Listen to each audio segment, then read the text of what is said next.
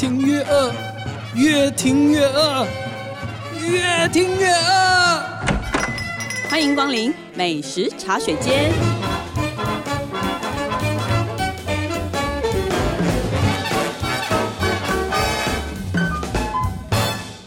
大家好，这里是静好听与静周刊共同制作播出的节目，我是静周刊美食旅游组的副总编辑林义君。今天要跟大家聊聊的主题是过年必吃的传统年菜。那为了要谈这个经典年菜这个话题，我今天呢请来美食组年纪最大的两位美食，真的很不会聊天呢。对，现在就可以离开了。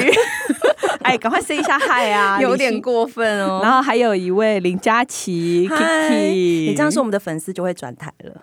我好不容易培养起粉丝，好不容易人家看不见我们，我们的我们的粉丝对特别的那个坚持，想要听听看。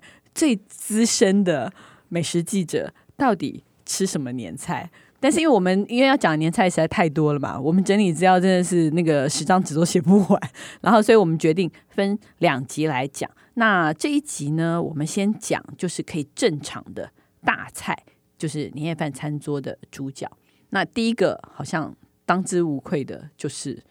佛跳墙，对，那一瓮一定要有的。对，可是其实我们对那一瓮真的还蛮又爱又恨的哈，因为我们其实都没有，我我个人我真的没有那么喜欢吃佛跳墙，因为我们大部分吃到的佛跳墙好像都一盅那个汤都热的，就是感觉料很多啦，对，料很多啦，然后就是那个，然后拍又很难拍啦，然后那个。舀起来，你知道吗？佛跳墙只有一个拍法，就是汤匙捞舀起来，然后大概十种料都要在上面。对，然后用筷子把所有的料夹在那个汤匙上面，对，然后捞出来。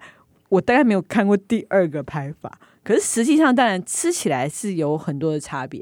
比如说，好了，我到现在为止，我觉得最好吃的可能还是明福的一品佛跳墙。嗯，大家都知道这一盅嘛，嗯、一盅要价上万元，真的超贵。对，那大家很多人印象是就很多的那个。给胡大就是那个超厉害的，对林佳琪最喜欢的鸡佛控，这么多鸡佛鸡佛控，对对。但是它其实除了鸡佛之外，其实最特别的是它的清汤，它其实是一个标榜清的佛跳墙。那这个清汤其实是那个阿明师他自己研究出来的一个做法，这也是为什么一直是明福的招牌菜，只要别人其实很难。模仿，因为他整个做法都是他自己控制的。如果大家有机会去吃吃看，就知道。我自己还吃过一个，我觉得比较有印象、比较特别的是阿基师，阿基师的佛跳墙。阿基师那个时候做佛跳墙是在之前的维多利亚饭店，他在那边当主厨的时候，我记得他做了一个是一人一盅的迷你佛跳墙，一样也是走清汤派的路线，等于说他把那个变成了一个迷你版。然后一人一盅，然后把所有的料就是叠在里面，但是你还是可以吃到那个非常甜的汤头，然后跟各个料的那个味道。我觉得这个是我吃过比较有印象的两个佛跳墙。那平常我们好像如果说假设买各种冷冻年菜或什么都有，我我也记得我买过一个冷冻年菜，它的冷冻年菜我觉得里面那个佛跳墙厉害在于它每一个食材都是个别包装，所以就栗子啊。然后香菇啊，或什么，我觉得这个非常贴心。就是你一方面是各个食材的那个火候不一样，甚至你可以自己选择，因为有的食材你们家可能并不喜欢吃，等于说你自己堆叠这个食材，然后自己把最后那个高汤放进去再煮，我觉得会比较符合就是你们家的口味。那我觉得这种堆叠的方式，大概就是台式佛跳墙，大概都不脱这种模式啦。对，我觉得大家比较熟悉的这种台式佛跳墙里面有一个很重要的食材，就是芋头。加入这个芋头，它其实是有功能在的，因为它可以吸饱这个汤汁。那林 K，你喜欢这种加芋头的版本吗？其实我不是很喜欢佛跳墙。就今天这我们就硬要教佛跳墙，但是因为人人都要过年嘛，对不对？就这道菜是一个吃喜气、吃 feel 的。对了，对，我们还是谈谈它。但我等一下有我爱的年菜，这样好，对不对？但听说你对佛跳墙是有学术性的研究啊？可是我出过论文。佛跳墙达人，对，我们拍过一些不同路线的一些佛跳墙，这样。那大家比较熟悉的台式的这种佛跳墙，在办桌宴上面就会比较常看到嘛。所以像那个南台湾的那个中破塞南霸天阿勇师，他也有一种很有名的佛跳墙，他就会把二十几种的食材都先炸过，然后再放到那一瓮的那个汤瓮里面，加老母鸡汤去炖。然后我印象很深的是，他的那个猪蹄筋就是炖到就是软滑，都会粘口这样。嗯、然后北部当然也有非常有名的中破塞，像施建发师傅，他也有一种很厉害的佛跳墙，嗯、呃，他就加了鹌鹑蛋啊，加了栗子啊，这样子，就是特色是台式佛跳墙的食材都要先炸过。那我自己也喝过，印象很深的是米其林一星餐厅天香楼主厨杨光忠师傅做的这个一品千炖佛跳墙，它是粤式做法。那它的特色就是用了非常顶级的食材，像包身、赤肚这些食材下去炖，花很长的时间炖出来，可是汤头非常的雅致，很干净。那呃，我不久前跟那个美食作家就聊了一下他对佛跳墙的印象。那这个陈静怡呢，他就有聊过说，他其实在福州吃过那个百年佛跳墙名店聚春园的佛跳墙。这个佛跳墙厉害到还被列为是中国非物质文化遗产，超厉害，就是世界驰名。嗯、那他的做法就是除了说他的食材放的那个先后顺序很讲究之外，它那个加进去的那个汤底啊，加的食材也非常的多。它会加鸡爪啦，然后猪脚、金华火腿，那个汤叫做奶汤，因为都炖到就是白白的，用这个汤然后再下去跟看得到的那个食材在一起炖。嗯，所以佛跳墙真的其实是很丰富。对啊，因为其实佛跳墙我们印象中好像是福州市福州传来的一个料理嘛，然后只是我觉得他到了台湾，可能有台湾的版本，甚至在广东或者在香港，他也有自己。一个版本的佛跳墙，对对、嗯、对啊，像我那个之前也是有采访，然后有遇到就是米其林一星山海楼的主厨，他其实特别推荐一个台式餐厅，叫做美丽。餐厅它的佛跳墙真的是秀够短袜，因为它其实一瓮里面没有，就是说粤式佛跳墙会有一些比较名贵的食材，但是它就是有精选十一种，像是猪脚啊、海参、干贝、鲍鱼、鱼皮、芋头，还有像是那个栗子，通常我们是用栗子，但它是用鹰嘴豆，然后它就是每一样东西都很费工的去挑选。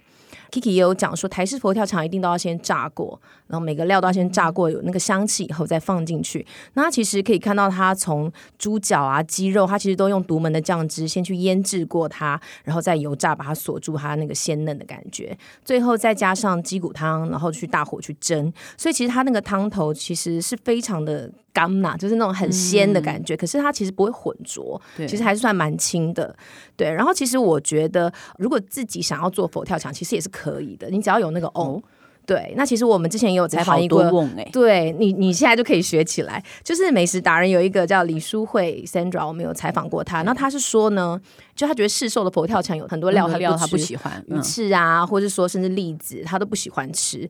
那他觉得其实自制佛跳墙的好处，你可以选择你自己喜欢的，比如说他就会去买那些丸子，现做的那种鱼丸。嗯、然后他很高招的是，他买鱼丸，他会跟老板说：“老板，那你再煲一点汤给我。”所以他那个汤呢，就是他拿来做佛跳墙的汤底。嗯，对，然后就鱼丸也有了，汤也有了，然后你可以自己再去买一些，比如说炸排骨酥啊，或者说芋头，像芋头它就会选没有炸过的冷冻芋，就是整个煮起来它不会混浊。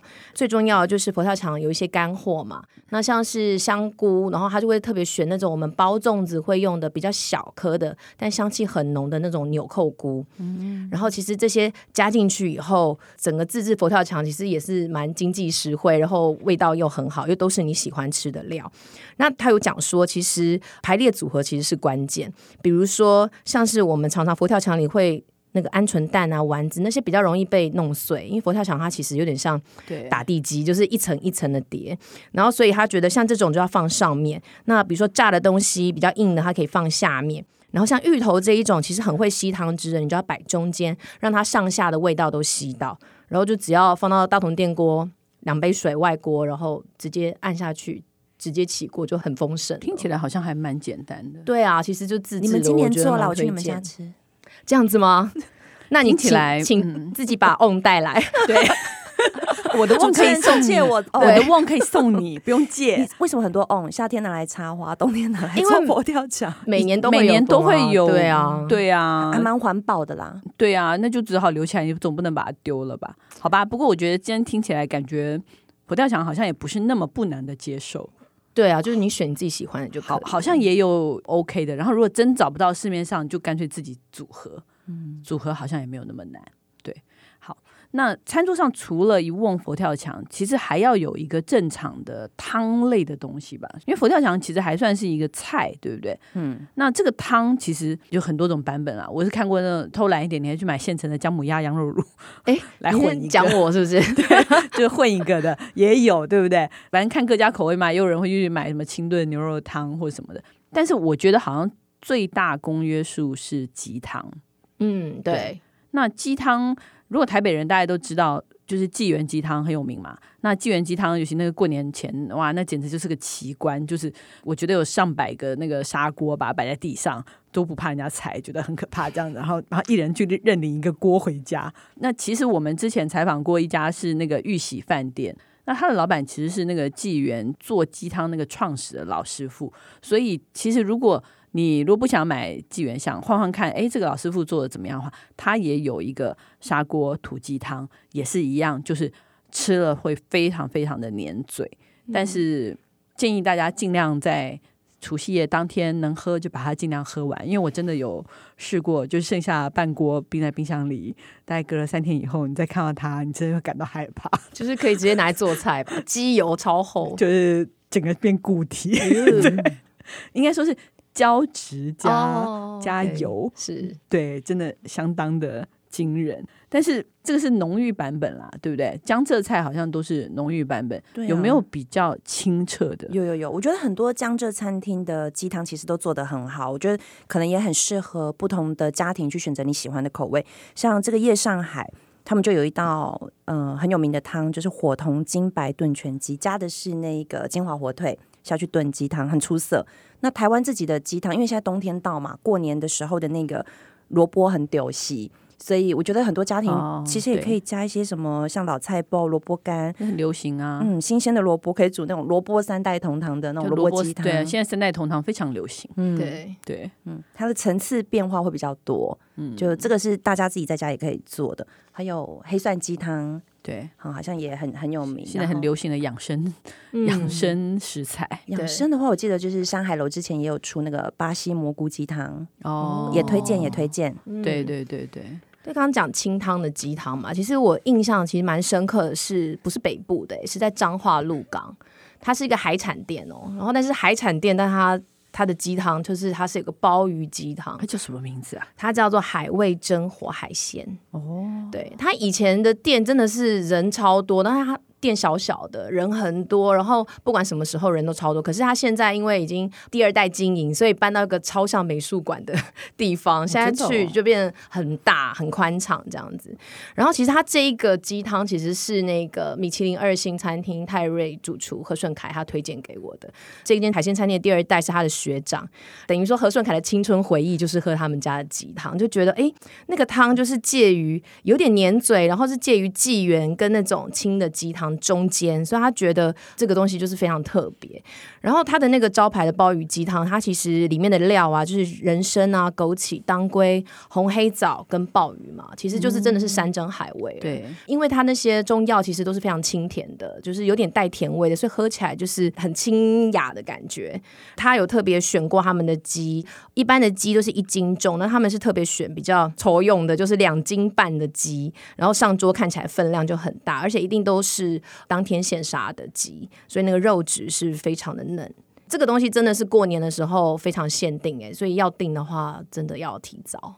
嗯，这感觉过年的时候一定很抢手啊，超抢手，应该光当地人订就不够吧？对，就要跟鹿港人抢一下。对，好，还好我们今年应该会蛮常去鹿港的。哎，你叫什么？你在预告什么？对，他们又有任务了，感觉要去抢一锅鸡汤回来。哦，真的，对，这就是那个进食旅走遍全台湾的好处。真的哎，对对呀、啊，你看我们上次还连嘉义烤玉米都搬回来了，逼同事带回来。对，对，我觉得这个鸡汤真的各种各样的版本啦。我记得是应该大家都知道，天母有家老店是新蓬莱嘛，嗯、它也有一个鸡汤是叫做羊奶脯土鸡汤。这个鸡汤其实有一个小故事，是跟那个李前总统有关系的。哦，对对对，他好像是那个老板娘叫陈春兰，她是刚好有一次她的媳妇，她用那个拉拉山上种的那个羊奶头，就是一种药用植物。嗯，我知道你们好像都没有看过，对，它其实就长得就像一个树根，很不熟哎，这样子，对，没有什么地方吃得到这种东西啊？你只要去随便 三产三店，产到处都有啊。嗯对啊，好像那天就刚好他媳妇用那羊奶头跟自己家养的那个土鸡，他后来叫做羊奶埔土鸡中，那他自己好像觉得很好吃，然后他就想说，哎，李前总统因为是他的常客，他说啊，如果前总统来的话，我要炖一锅给他吃，然后就哎刚好真的他就来了，然后他就给李前总统喝了这个鸡汤，结果隔天早上他接到了那个李夫人的电话，然后呢。就很恐怖嘛，对啊，就觉得今天发生什么事？对，昨天晚上才喝了这个鸡汤，嗯、今天就打电话给我，而且劈头就问他说：“你昨天炖什么给总统吃？”哎呦，好吓人，可怕！你长坏心相一代，对，有点这种这种口气，他就吓一跳说：“怎样？他说完蛋了，到底怎么了？”后来那个夫人就说：“没有啦，那个李总统啊，本来晚上都睡不好，他会一直咳咳嗽的，咳到天亮。结果没想到昨天晚上睡得超级好。”然后呢，根据李夫人的分析，她昨天唯一做的事情就是喝了新蓬莱的这个土鸡汤的这个羊奶普鸡汤。她觉得哇，她说这两天再炖来给她吃，看看怎么样。然后就后来那个李总统好像就因为这个原因，就真的是结了很深的缘分。就李总统几乎是什么宴客，就是在家附近都到那边去吃。而且我还记得他十几年前住院的时候也是，然后这个老板娘几乎是每天送一锅鸡汤。到他家，就是后来他回家休养了以后，嗯、等于说是长期喝这个鸡汤，喝到那那个病养好的。所以你看，李总统其实很高寿才过世嘛，啊、所以这个鸡汤真的，我觉得如果有机会去长寿鸡汤，哎，我我真的觉得可以去试，而且它味道其实非常甜，然后非常的清爽，嗯、对。但是我我我不太确定是不是要那个预定，嗯、通常都是要预定。那这个我觉得也很适合。年菜餐桌上还适合长辈，对，还可以跟大家分享这个小故事。嗯，对。那想到今年 Kiki 最有资格讲的红蟳米糕，嗯，这种大菜哈。那我自己呢，很想要分享，就是台南名店阿霞饭店的昂金米糕。这个红蟳米糕其实是在台南喜宴啊、办桌宴上。经常都会出现的那种招牌菜哈，那因为红曲米糕它其实就是有多子多孙的吉祥的寓意。有有有，我们都吃到了，真的喜获麟儿的 Kiki，就是用他们去年喜获麟儿的 Kiki，对对。对，对。好，但我的是配鸡腿啦。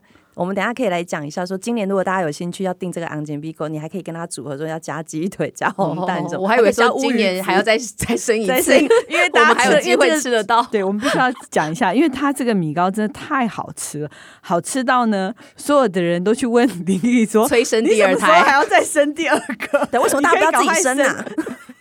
我们好想要吃那个米糕，真的。同事如果要生，我可以帮你们订。然后他大概讲了十遍说，说不需要生孩子也可以吃这个，你只要电话拿起来，打电话到阿霞饭店，说到他火大，真的。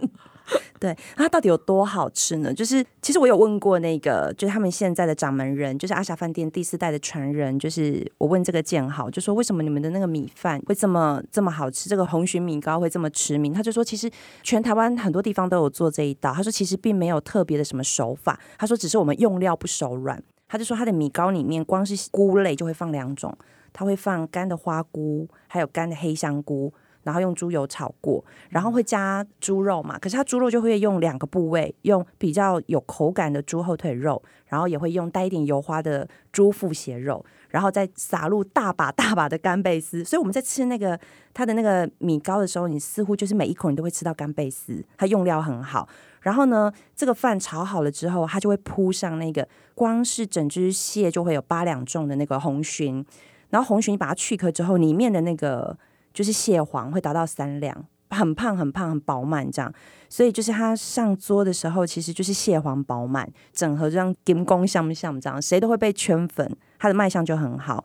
像它的这个红鲟米糕，其实还还影响到国宴主厨高干辉，其实也很心动，他就呢用了这个、嗯、这个米糕，然后加上这种粤式的手法，他自己就做了一个红鲟辣味糯米饭，他就是结合这种昂金米糕跟这种辣味饭。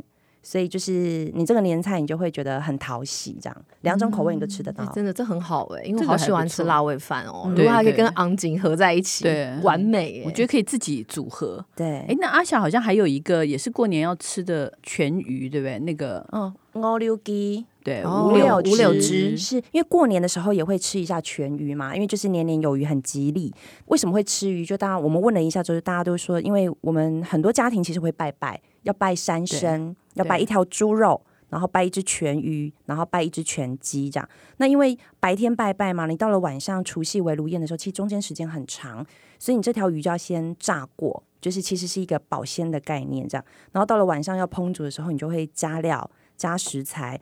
那五柳枝的做法，其实它就是。在炸好的这条鱼上面呢，加入这个炒过的洋葱、猪肉跟木耳，然后它主要的那个调味的那个主调其实就是糖跟乌醋，所以它会有一个酸甜感。那这道菜其实除了就是阿霞饭店会有，其实中破塞的板豆宴上也会吃得到。像那个北部的那个阿灿师，他也会做这道菜。嗯哦、我吃过，吃过，很好吃、嗯。那我自己呢，最近吃过印象比较深刻的呢，是兴业的新品牌叫兴业中菜，那个中呢是。呃，时钟的那个钟是一个新的一个他们的宴客菜跟私房菜的一个新餐厅，他们里面就有一道菜叫五柳翅中，那他们就坚持说这道菜不能加乌醋，要加的是白醋，因为这样子就可以让这个蔬菜的食材的颜色比较明亮、比较缤纷，就是卖相就比较好。哦，还有就是另外一种做法的五柳汁，嗯、对，加的醋不一样。嗯，我反正五柳汁也是可以与时俱进的啦，真的。那嗯，好吧，我已经决定了，我决定今年要买。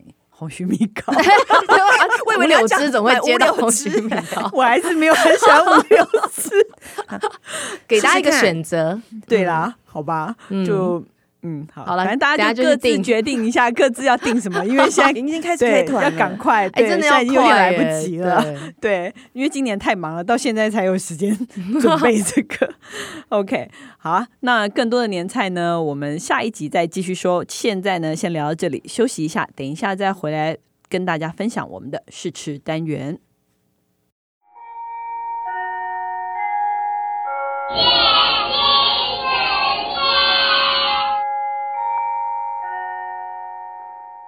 Hello，欢迎回来我们的试吃单元。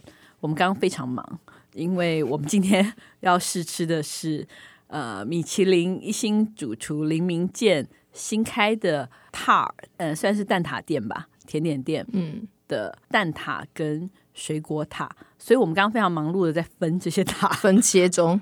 对，这个我觉得它很奇妙。我一开始收到这个新闻稿的时候，其实我还觉得蛮压抑，所以我就问了一下，我说。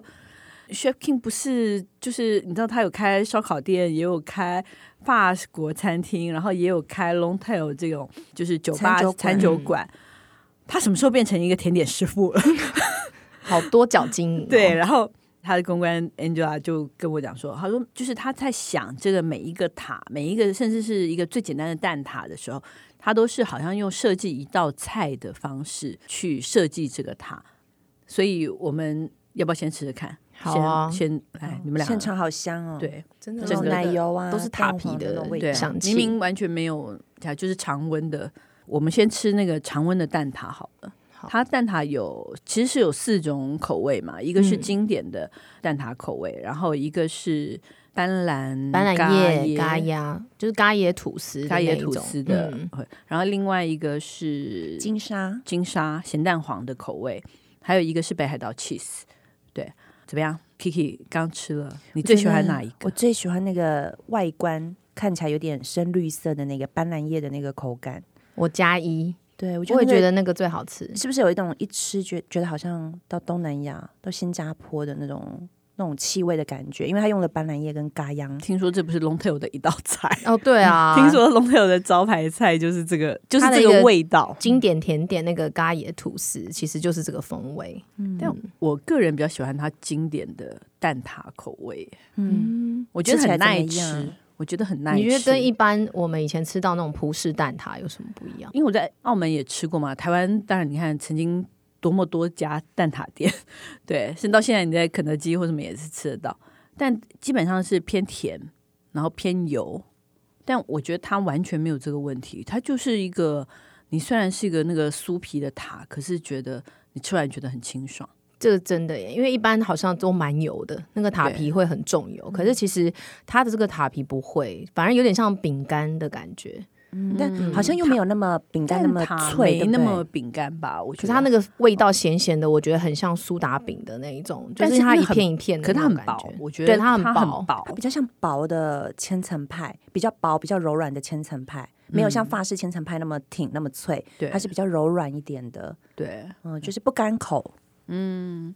那他这家店好像，因为它其实名字就叫 TRT 嘛，嗯、就是塔的意思，所以他其实除了做蛋挞，他还有用台湾的时令水果做水果塔。嗯，我们刚刚也吃了，我们今天吃到哇，好多种口味，对，有飓风葡萄巧克力塔，然后奇异果柠檬塔，草莓香草塔。